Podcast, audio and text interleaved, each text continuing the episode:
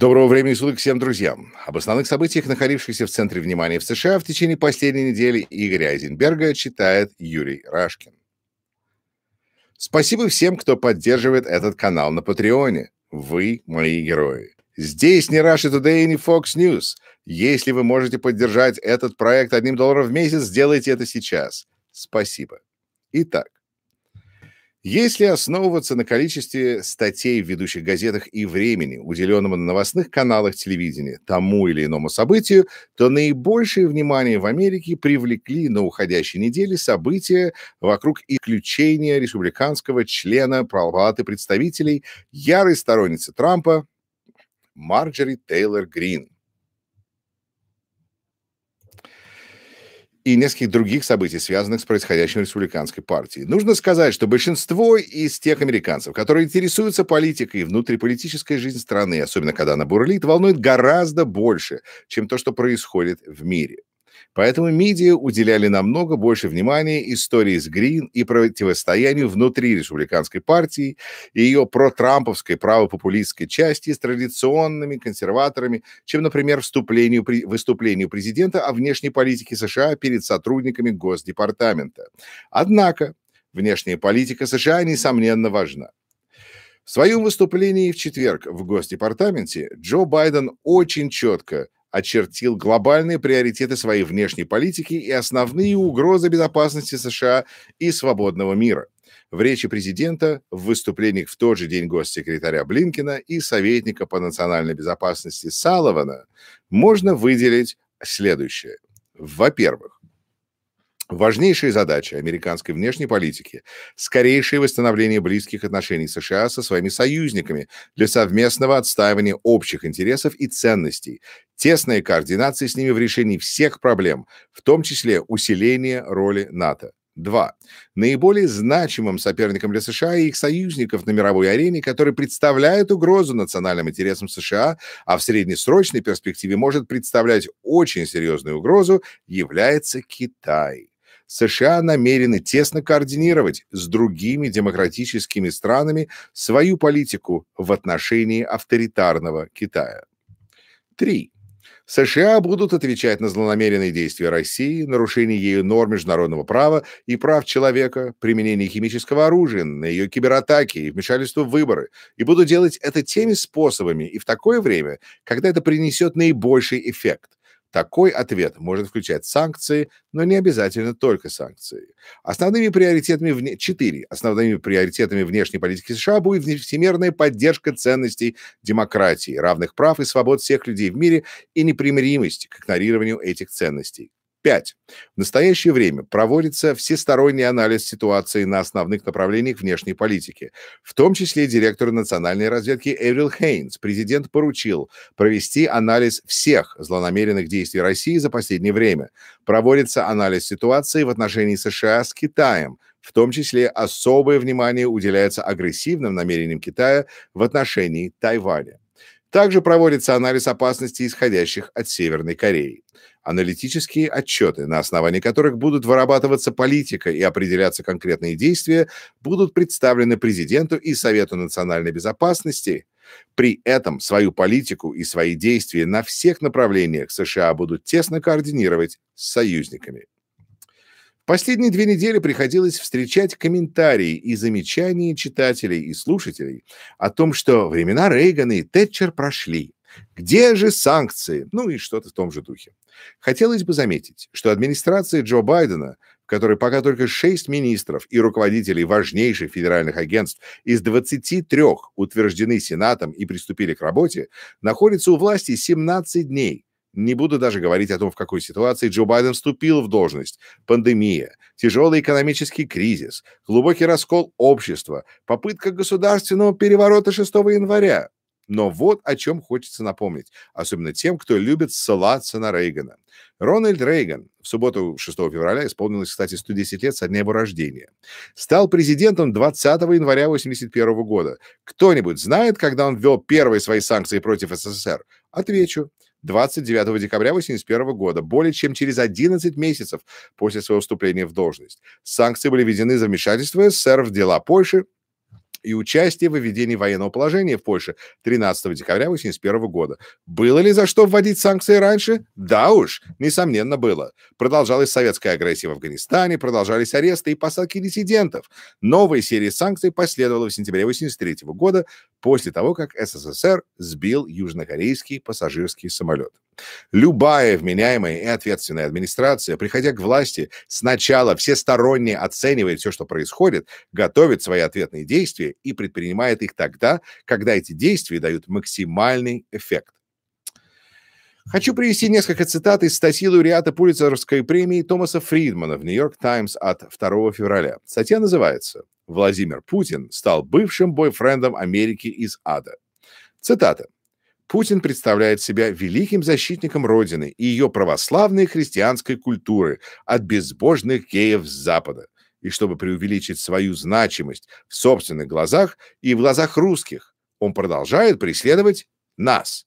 Он вмешивается в наши выборы, взламывает серверы наших компаний, отрицая все это с ухмылкой и наслаждаясь представлением о том, что многие американцы думают, что он назначил Дональда Трампа президентом это новый вид стратегической проблемы для американских специалистов по стратегическому планированию. Как бороться с геополитическим сталкером? Как поступить с российским лидером, который больше не руководит сверхдержавой, а является супертроллем? Безусловно, Путин по-прежнему контролирует опасные ядерные ракеты. Я рад, что на прошлой неделе он и президент Байден договорились о продлении срока действия ядерного договора новой СНВ. И, как мы только что убедились, после кибервзлома сети наших компаний и правительства, его кибервозможности также значительны. Но все это маскирует страну, которая на самом деле совсем не динамична. В реальном мире, где страны процветают, производя то, что другие хотят покупать, семь основных статей экспорта Путина – это нефть и газ 52%, черные металлы, цветные металлы, машины 2%, дерево, удобрения и зерно. Когда вы в последний раз покупали компьютер, смартфон или программное приложение, произведенное российской компанией? Российскую машину? Часы? Пассажирский самолет российского производства, да я бы предпочел бы сесть на автобус, чем лететь на нем. Единственные товары российского экспорта, которые пользуются спросом среди жителей Запада, это икра, водка и матрешки. Но мы уже переполнены всеми этими тремя товарами. Таким образом, он построил нефтеавтократию, подпитываемую природными, а не человеческими ресурсами. Он также использует деньги, чтобы смазывать ими двигатель коррупции, который держит его и у его соратников у власти, в то же время отказывая молодежи в своей стране в средствах и свободах, с помощью которых она по-настоящему могла бы реализовать свой потенциал. Так как же Байдену лучше всего справиться с этим геополитическим сталкером? Ответ – военное сдерживание, которое не стоит больших денег, и большая дипломатия.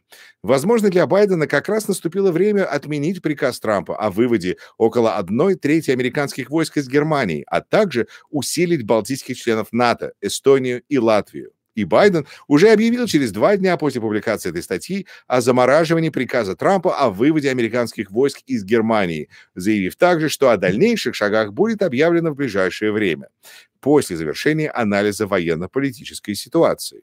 Но вернемся к Томасу Фридману. На прошлой неделе я принял участие в видеоразговоре по Zoom с Владимиром Ашурковым, главой Фонда борьбы с коррупцией Навального. Ашурков, находившийся в Лондоне, поделился со мной письмом, только что отправленным Байдену, с призывом ввести санкции против 35 человек в России, которые, как он утверждает, снабжают фавориток Путина и их родителей, а также детей Путина яхтами, квартирами и многомиллионными годовыми зарплатами в компаниях, которые они контролируют. А Шурков считает, что наши нынешние экономические санкции слишком расплывчаты, Запретив этим 35 людям ездить на Запад и отмывать там деньги, мы окажем давление на ключевых людей, которые могут надавить на Путина. Причина, по которой Навальный представляет такую угрозу для Путина, причина, по которой путинский суд во вторник отправил его обратно в тюрьму примерно на два с половиной года, заключается в том, что Навальный, будучи таким же русским националистом, как и Путин, сосредотачивает свою кампанию на массовой коррупции Путина. В суде Навальный назвал Путина воришкой из бункера. В то же время давайте не будем забывать и о том, что политика Байдена, которую он будет проводить в отношении климата и возобновляемой энергии, является для нас огромным, беспроигрышным, сдерживающим фактором. Каждый новый гигаватт чистой энергии в США делает нефть и газ Путина все менее ценными, а Америку более здоровой. И, наконец, есть еще одно сдерживающее сообщение, которое Байден мог бы отправить Путину – Напоминание о том, что его болван Трамп уже уехал из города. Влад, если все компьютеры в Кремле перестанут работать в одну ночь, и песня «Рожденный в США» начнет греметь на Красной площади, считайте, что это мягкое напоминание киберкомандования США о том, что мы могли бы сделать с вами, если бы считали, что вы действительно представляете собой что-то значимое. Конец цитаты.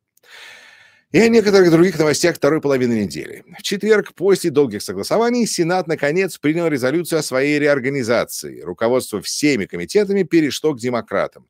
Но республиканцам удалось максимально затянуть формирование кабинета Байдена, пользуясь тем, что до четверга они возглавляли все комитеты в Сенате и затягивали, а то и вовсе не назначали слушания по утверждению членов кабинета. Во вторник на следующей неделе в Сенате начнется судебный процесс над Трампом по обвинению в подстрекательстве к мятежу, предъявленному ему в результате второго импичмента. Поскольку сенаторы будут заняты на суде, формирование кабинета не ускорится радикально, хотя, как можно понять, судебный процесс не будет занимать все время сенаторов – в течение части каждого рабочего дня они будут заниматься и утверждением членов кабинета, и обсуждением проекта закона American Rescue Act о преодолении пандемии и ее экономических последствий. В среду на собрании республиканской фракции в Палате представителей поступило предложение снять Лиз Чейни с должности заместителя руководителя фракции за то, что она голосовала за импичмент Трампа – мне кажется, что Лиз Чейни спасло от снятия должности только то, что по каким-то причинам голосование о ее снятии было сделано тайным. Тем не менее, 61 республиканский член палаты из 210 проголосовал за снятие Чейни. 149 республиканских членов палаты э, проголосовали против ее снятия. Тайное голосование позволило им это сделать. Трамп не сможет узнать, как и кто из них голосовал. Чтобы Лиз Чейни не расслаблялась, в субботу Комитет Республиканской партии ее родного штата Вайоминга объявил ей выговор за то, что она голосовала за импичмент Трампа. В штате Небраска Комитет Республиканской партии готовится объявить второй выговор республиканскому сенатору Бену Сасу за то, что тот не проголосовал в Сенате за обсуждение неконституционности судебного процесса над Трампом. САС заявил в видеообращении, цитата, «Давайте проясним, Гнев в партийном комитете штата никогда не был связан с тем, что я нарушаю принципы или отказываюсь от консервативной политики. Я один из самых консервативных по своим голосованиям в Сенате. Гнев всегда был просто из-за того, что я не преклонял колени перед одним парнем. 6 января оставит шрам. В течение 220 лет одной из самых прекрасных вещей в Америке была наша традиция мирной передачи власти. Но то, что американцы увидели три недели назад, было уродливым, постыдным насилием со стороны толпы, чтобы сорвать конституционное заседание Конгресса, которое должно было подтвердить эту мирную передачу власти. Конец цитаты. В четверг компания Smartmatic, выпускающая электронное оборудование для выборов, подала гражданский иск в суд за клевету к телеканалу Fox, адвокатам Трампа Джулиани и Пауэлл, ведущим Фокса Лу Добсу, Марии Бартиромо и Жанин Пира. Компания требует с ответчиков 2,7 миллиардов долларов за развязанную против нее кампанию дезинформации и распространение клеветнических сведений о том, что ее продукция якобы была запрограммирована на кражу голосов у Трампа и передачу их Байдену. Джулиани и Пауэлл в эфире программ указанных ведущих и при их участии распространяли ложные сведения, чем нанесли деловой репутации компании большой ущерб. Исковое заявление, занимающее 285 страниц, начинается словами, цитата, «Земля круглая». 2 плюс 2 равняется 4.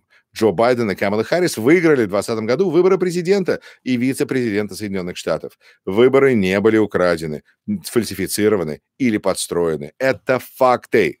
Ответчикам всегда были известны эти факты. Они знали, что Джо Байден и Камала Харрис выиграли выборы 2020 года. Они знали, что выборы не были украдены. Они знали, что выборы не были сфальсифицированы или подстроены. Они знали эти истины так же, как знали, что Земля круглая и 2 плюс 2 равняется 4. Конец цитаты. Министерство труда объявило, что в январе в США было создано 49 тысяч рабочих мест, но в декабре было потеряно 227 тысяч рабочих мест. По итогам ноября и января в стране создавалось в среднем всего 29 тысяч рабочих мест в месяц. Безработица составляет 6% от активной рабочей силы, что он почти на 3% больше, чем год назад. В это число не входят те, кто вынужден работать неполный рабочий день или получают сниженную зарплату. Количество людей, у которых было диагностировано заражение коронавирусом в США на 20 часов 38 минут субботы по времени восточного побережья превысило 26 миллионов 949 тысяч. Число американцев, заразившихся коронавирусной инфекцией в течение последней недели, выросло примерно на 850 тысяч 600. Впервые за последние три месяца число инфицированных в течение одной недели меньше миллиона человек. Число вновь инфицированных снизилось примерно на 250 тысяч по сравнению с прошлой неделей. Количество госпитализированных составляет около 87 тысяч и впервые за долгое время упало ниже 90 тысяч. Снижение количества заболевших и госпитализаций в частности, объясняется тем, что всплеск распространения инфекций, вызванный массовыми поездками людей на День Благодарения, а затем на Рождество и Новый год закончился. По состоянию на то же время 461 765 человек скончались от осложнений коронавирусной инфекции с момента начала пандемии, в том числе 22 513 человек ушли из жизни в течение последней недели. Это больше примерно на 550 человек, чем на прошлой неделе. По состоянию на субботу, 6 февраля, более 30 миллионов американцев, 9% от всего населения, получили, по крайней мере, первую дозу прививки от коронавируса, в том числе 8 миллионов или 2,5% от всего населения получили две дозы. За неделю сделано более 6 миллионов прививок. В понедельник, вторник этот процесс несколько замедлился из-за обильных снегопадов, перебоев в работе транспорта и заносов на дорогах в густонаселенных северо-восточных штатах. Пока что прививки по-прежнему доступны только избранным группам населения, людям старше 65 лет – и тем, кто в силу профессии работает, соприкасаясь с большим количеством других людей. При этом и для всех этих категорий существуют очереди. Записаться на прививку непросто. Вместе с тем Джо Байден принял решение задействовать военных для организации и проведения прививок. Министр обороны Остин подписал приказ о том, что 1110 военных медиков и вспомогательный персонал будут работать в группах по обеспечению вакцинации в центрах Федерального агентства по чрезвычайным ситуациям. Между тем, вырисовываются контуры будущего закона American Rescue Act о преодолении пандемии и ее экономических последствий, которым будет представ- предусмотрено выделение 1,9 триллиона долларов на борьбу с пандемией, помощь учебным заведениям, малому и среднему бизнесу, штатам, городам и людям. После встреч президента с законодателями из обеих партий стало ясно, что 60 голосов в Сенате за принятие этого законопроекта не собрать, поскольку не найдется 10 республиканских сенаторов, готовых его поддержать. Поэтому демократы решили принимать этот законопроект в порядке пересмотра действующего бюджета, для чего в Сенате необходимо простое большинство голосов. Законопроекты, связанные с принятием и пересмотром бюджета, должны исходить в соответствии с Конституцией из Палаты представителей. Спикер Нэнси Пелоси обещала, что Палата примет законопроект к концу февраля. Президент Байден считает принятие этого законопроекта абсолютно приоритетным, как и считает, что абсолютно необходимо принять этот закон в целом до 14 марта, когда истечет срок действия нынешних федеральных надбавок к пособиям по безработице. Кстати, на следующей неделе будет не только суд над Трампом. В среду Джо Байден будет в Министерстве обороны и выступит там. Спасибо всем, кто прочитал, прослушал и просмотрел. Всем желаю здоровья, хорошего воскресенья и хорошей следующей недели. Берегите себя и своих близких. Берегите друг друга. Также пишите, в каком месте на нашей планете вы слушаете эти сводки новостей. Об основных событиях, находившихся в центре внимания в США в течение последней недели Игоря Айзенберга, читал Юрий Рашкин.